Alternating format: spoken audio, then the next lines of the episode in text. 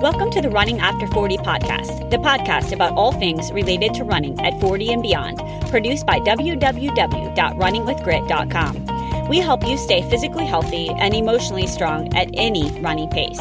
I'm Sarah, your host, and a wife, a full time working mom with three kids, three dogs, and a lifetime passion for running. Whether you are a veteran runner looking to maximize your times as a master runner, or a brand new jogger starting in your 40s, 50s, or any age, this podcast will be there for your journey. I want to share stories, secrets, and strategies for success. This includes mistakes and lessons learned, all related to running past age 40. Let's hit the play button together and hit the roads as runners with grit after age 40. Hey, welcome to episode 58 of the Running After Age 40 podcast. Today I'm going to share some of my learnings from the book Limitless by Jim Kwik and how I think they apply to running, fitness, and health in general.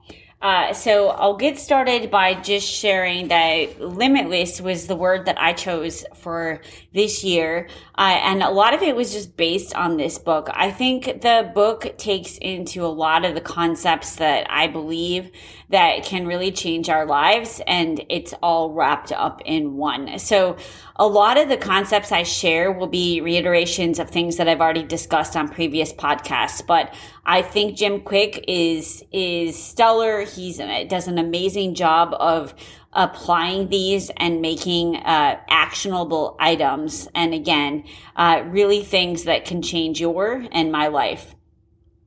Uh, Jim considers himself a personal trainer for the mind, and I think his work definitely demonstrates that. Uh, he believes and shares in the book that the secret to living an exception, exceptional life is the process of unlimiting ourselves. So really, where is the limit for fitness for you, and where is it for me? Uh, really, the limit probably lies more in our mindset and our methods than we want to believe. And I think a lot of it, we, we want to talk about motivation, motivation, motivation, but really it's more mindset, mindset, mindset.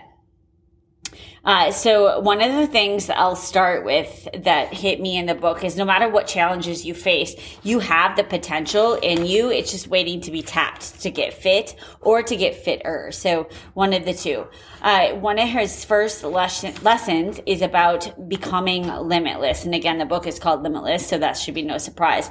Uh, but he talks about the labels that we put on ourselves. And I think it's really important as runners when uh, the way that we talk to ourselves and we talk to others, especially uh, out loud. So, you know, it, it may be stemming from your childhood. Maybe you were told that you're just not athletic or you were, you know, you're musical, but you're just not, you know, an athlete or you're not good at sports or you're not, you know, a fast runner. Uh, that can come all the way back from elementary school, you know, those initial field days. So think back to that. You really have to change those and rephrase it to yourself and, you know, prove to yourself that now you are quite fit. You are getting fitter. You are a jogger. You are a runner. You are a triathlete, whatever, you know, sports that you act in. You know, obviously this is the running after age 40 podcast, but just changing that mindset, uh, and making it into, I am an athletic person. You know, maybe in my childhood, childhood, I didn't consider myself, but every single one of us has the potential to be athletic. It's not, it's nothing defined based on a time or a, a pace or, a, you know, a, a number in a race. Uh, and another part that I like about what Jim says is he says something I really believe, and I hope that you too do. When you do what others won't, you can live how others can't.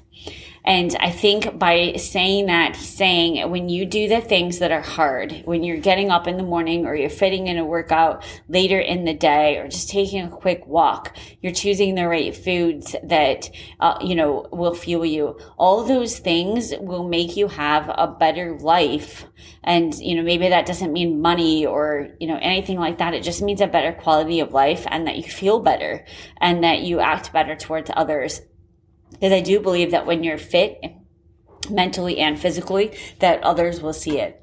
Uh, and the other thing I think that was from his first lesson is that you aren't alone in having the limitations on yourself. So when I talk about, you know, maybe back in your childhood at field day, you know, you're not alone. We all put limitations on ourselves. I personally am not a musical person at all. Like there's certain things that we just get defined or like, or, you know, another good one is like, I'm just I'm not good at ball sports. Uh, you know, anybody could really improve and be something if they wanted to. Most likely, again, the mindset and the methods just weren't there. And uh, so that didn't, it became something that became a limitation. It wasn't just there. So um, really changing from agreeing to and accepting your limitations to becoming limitless was one of his first lessons that really resonated with me.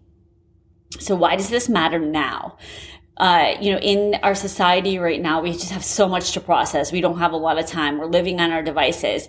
And I think a couple of things that resonated with me from this book that you could apply to your running is simplifying it a little bit. Uh, and number one, keeping a paper running log instead of your electronic running log actually writing down uh, your you know how long you run how you felt uh, you know keeping it like a running journal maybe the route just some things that you observed during it and not just something that you record like on an electronic thing about your time and your pace. So that would be number one. Uh, number two would be to run without a watch or at least run without a watch that's calculating your time. And I don't mean that every day because I know that some of you are training for things and your pace and your uh, workouts are really important. But every once in a while, just going watchless and running for how you feel and, you know, hitting the road and coming back, it, it will really refresh and replenish your brain. Uh, so that would be number two. And then number three, I, you know, I would say just based on some of his lesson, his uh, data that I would take off your headphones at least one time a week. I know that, you know, headphones get you through your runs and, you know, listening to music, listening to things, but at least one time a week, I think it's good for all of our brains to just unplug and spend some time in nature, spend some time outside. If you're on a treadmill, just that, that boredom that gets you on there is probably quite good for our brains a little bit. And you'll be surprised at how creative you get. Uh, one thing that he talks about is our limitless brain. Uh, so when we think about our negative thoughts and our habits, it's all uh, these neural webs and neural webs in our brain. So, you know, taking some of his learnings and applying to running, number one, I think running a new route will be good for you and not necessarily using your phone to like create the route, but just like doing it yourself and experimenting. And um, this is something that's going to be a struggle for me, but I'm going to try to do it once, uh, you know, especially like in a new city. I get really relied on my phone and the Google Maps or the Apple Maps. So some learnings from him is, you know, pay better attention, go back to my old way where I had to pay attention to where I was going and look at the landmarks and figure it out so that I could find my way back versus just using the map section. I'm not going to say I'm not going to take the maps because, you know, if I get lost, it can get me back. But I think, um, you know, especially since we're an over 40 crowd here, uh, stimulating those neural pathways with focusing on something as simple as like creating directions will be good. Uh, same with running a new route, especially if it's on some trails and just again paying really close attention and firing away at our brain uh, for, you know, this is again not just keeping you fit physically, but also mentally fit. So that's the point of this uh, he talks about like memory, memory, memory. And there's, you know, if you want to read the book, it's, it's quite impressive how he can remember people's names and phone numbers and all that good stuff. So I'm applying it to running routes because this is a running podcast. And I think that's really important.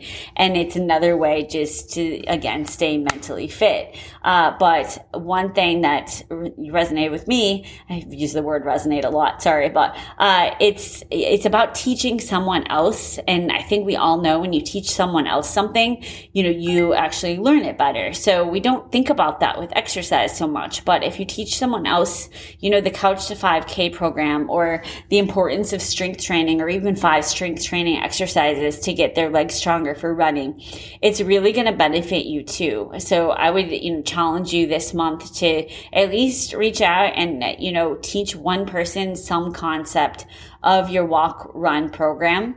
Uh, and I think you'll benefit from that too. Uh, another thing that was in one of his lessons is uh, just asking yourself how he, you know he talks about how can I make this day magical. I'm going to talk about how how can you make this run magical. So if you're on the run right now, like maybe you didn't start feeling too great, how can you make it magical? How can you make it memorable? How can you make it one that there is at least three things positive at the end to recall? So. Uh, I think that's a good one too. Just always asking yourself how you can make your workout or your run a magical one.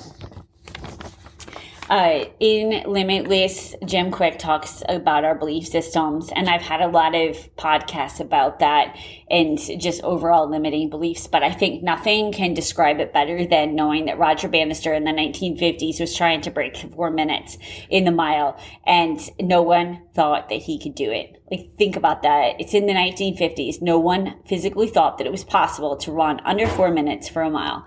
So what does he do? He trains and trains and he breaks the four minute mile. On May 6, 1954, he ran 359.4. Again, May 6, 1954, he ran at 359.4. What do you think happened after that? It took only two months and then the record was broken again two months.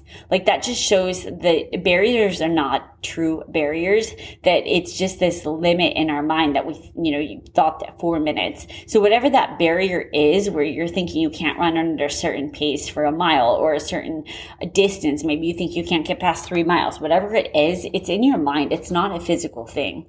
What happened after Roger Bannister broke that is not just two months later, but after that, times just continually went down, down, down, and they continually to continue to go down. So it really just shows, again, these barriers are all in our mind. And just like we've talked about words on this show before, uh, he emphasizes, you know, if you're saying, I can't, I don't, I'm not, those are all things. Uh, I don't, especially, is one that I haven't talked about as much or I'm not, I'm not, you know, I'm not a runner. I'm, I don't run. Like if you're saying if, or I didn't run, you know, things like that, like just turn it into some kind of a, a positive thing and realize all those little statements that you make are not facts. They're all opinions. So if you said like, I, I can't run, you know, a 5k, that's a really an opinion. It's not anything factual whatsoever unless your doctor's told you that you physically shouldn't do it. Um, but even then it's an opinion, right? Based on the fitness that you are now. So you really need to think about what the facts are about your running and, you know, which ones are facts and what thoughts that you're having continuously are opinions. And if they're feeding the right part of you and, and they're good and they're positive. And remember that little word, that three letter word, YET, yet. So anything that you're not good at yet related to running or fitness in general, just add yet. Uh, instead of saying, you know, I'm, I can't run that 5K, you know, I'm, I'm not able to run that 5K yet. You know, it's so much better of a mindset and it just shows that like there's potential there. So again, yet, remember that word. Uh, a couple other lessons that I thought applied to running from him. Uh, the uh, you know idea that mistakes are proof that you're trying. So if you're you know trying to get up three days a week and you only did it once and you missed a couple times, uh, you know missing that is just proof that you're trying. Like you had the right idea and you just didn't accomplish it this week, but next week and the week after, I bet you can do it. Uh, and he talks about just having you know, the power in your brain and that doing new things like running should be uncomfortable. Like you shouldn't be like in a state of comfort when you're doing hard things. It's okay. It should be tough. You should be labored. Like anything good comes from a little bit of struggle and creating the life as a runner that you want can be scary. Like it's pretty scary to sign up for a race. It's pretty scary to, you know, say I'm going to, you know, run a certain amount of miles this week. All those things should make you a little bit uncomfortable. Uh, a couple other tactics that I took from the book that I think you can apply to fitness. Uh, number one is to know your passion and specifically like regarding your passion, like really think about your passion for fitness. Like, what are you passionate about? Is it road races? Is it like getting out in nature? Is it just because you want to be super fit? Is it because you know, you uh, enjoy getting together with friends for a run. Like, what are you passionate about? And then your purpose. And so the two P's and the purpose part would be like, what's the purpose of staying fit in your 40s and beyond? And I've alluded to it before. I had a friend on this podcast that said it was because she wanted to be able to play with her grandkids. So that was her purpose. Like, what is yours? Do you know what it is? Are you writing it down? You know, like finding your passion and your purpose and, and writing those down even on a once weekly weekly basis will really help out. Uh, one thing that Jim Kwik re- recommends is asking yourself why before you do anything. So if you are struggling, you know, if you're like, oh gosh, I do not want to run this week, or like, you know, my training has just gotten really off and I'm just not into it, like, why? And you know digging down and not just asking one why but asking a series of them. You know it's like the sign simon sinek i think it's seven whys right? So like keep digging a little bit deeper and especially you know like i said take your headphones off and just ask yourself you know why over and over and over and really dig deep down to find that purpose um, just finishing up here, like a couple other things that I thought would be of value from the book. Uh, he does emphasize, and again, for this over 40 crowd, that what I, what you eat matters, and it's not just for over 40, but uh, you know, it's super, super important for us. And he says, it quite, uh, I love this. As your body moves, your brain grooves. So I think it's a good way of like switching it up, so you're not just thinking about what you eat as being so important to keep you fit, but to keep your brain fit. And when you know that and you know you'll be a better worker and that you're going to be sharper for everything and anything you do, it's just another motivator to watch and be careful and think about what you're putting into your body. Uh, the brain foods that he recommends are very similar to the foods that I've talked about before. Avocados, green vegetables, eggs, fatty fish, walnuts, water, uh, berries, and dark chocolate. Uh, so I don't think there's, I think walnuts might be, uh, you know, something I haven't talked about before. But other than that, when you think about it, if it's something grown in the ground, uh, something not processed, it's usually the, a good choice. Uh, again, just finishing up here, he emphasizes making those small, simple steps. I love that. You guys know I love the 1%. Uh, he, you know, we're on autopilot 40 to 50% of the time with our decisions that we make. Uh, so, you know, if you are trying to make a new habit, uh, don't try to change a whole bunch of things. Just try to create one new habit. Uh, if so, if you're trying to change your running, like, don't say, I'm going to start doing hill workouts. I'm going to start stretching. I'm going to start doing strength. I'm going to start doing interval workouts. No, no, no, no, no. Pick one thing and do it for a month uh, you're going to be so much more successful at that. And overall, it takes an average of 66 days to create a habit. Uh, it ranges anywhere from 18 to 254. And the best way to create a habit is to replace like whatever you're doing with something new. So for me, um, giving up wine, uh, you know, I really wanted to do it for a while and it was a tough habit for me to break. So I had to replace it for something else. Um, and just so you guys know, I replaced it with dark chocolate and it was a good fix for me. Uh, and it still was like something that I could look forward to. So uh, again, it, you know, don't try to change a whole bunch of things. Just try to th- change one thing about your running that is a positive thing, or one thing about your diet. Uh, so overall, I think you know those are my main takeaways and how I think that it, you know, Jim Kwik's Limitless book can apply to running. I really like the book. This is just a quick, review. Again, a lot of the concepts are similar to uh, other personal development books that I've read, but I think we can apply a lot of his limitless concepts to our running. And I just invite you to, you know, set a new goal for this month. Uh, make sure you're looking at both your passion and your purpose and you're writing things down. Uh, and then, you know, if nothing else you do, like you know may try to keep a paper running journal for you know two to three weeks. Uh, run without a watch once a week and take your headphones off once a week. So i think all those things will feed your brain and uh, keep you going not just physically but mentally after the age of 40 so thanks for listening. As always feel free to send me a message. Usually I answer at uh, runningwithgrit at gmail.com or you can message me on Instagram. I haven't been on there very often lately just because things have been really busy with work, but I do try to get on there. And if you want to be a guest on the podcast, um, I'm going to start doing some guest episodes in the spring. So just message me. I would love to have you on the show. So thanks again for listening and get out there and be limitless. Thanks for listening to the Running After Age 40 podcast. If you like the show, please be sure to rate and give us a like in iTunes. Also, check out our website, www.runningwithgrit.com, for all things related to running over the age of 40.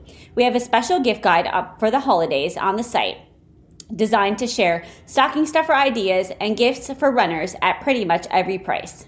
Thanks for listening.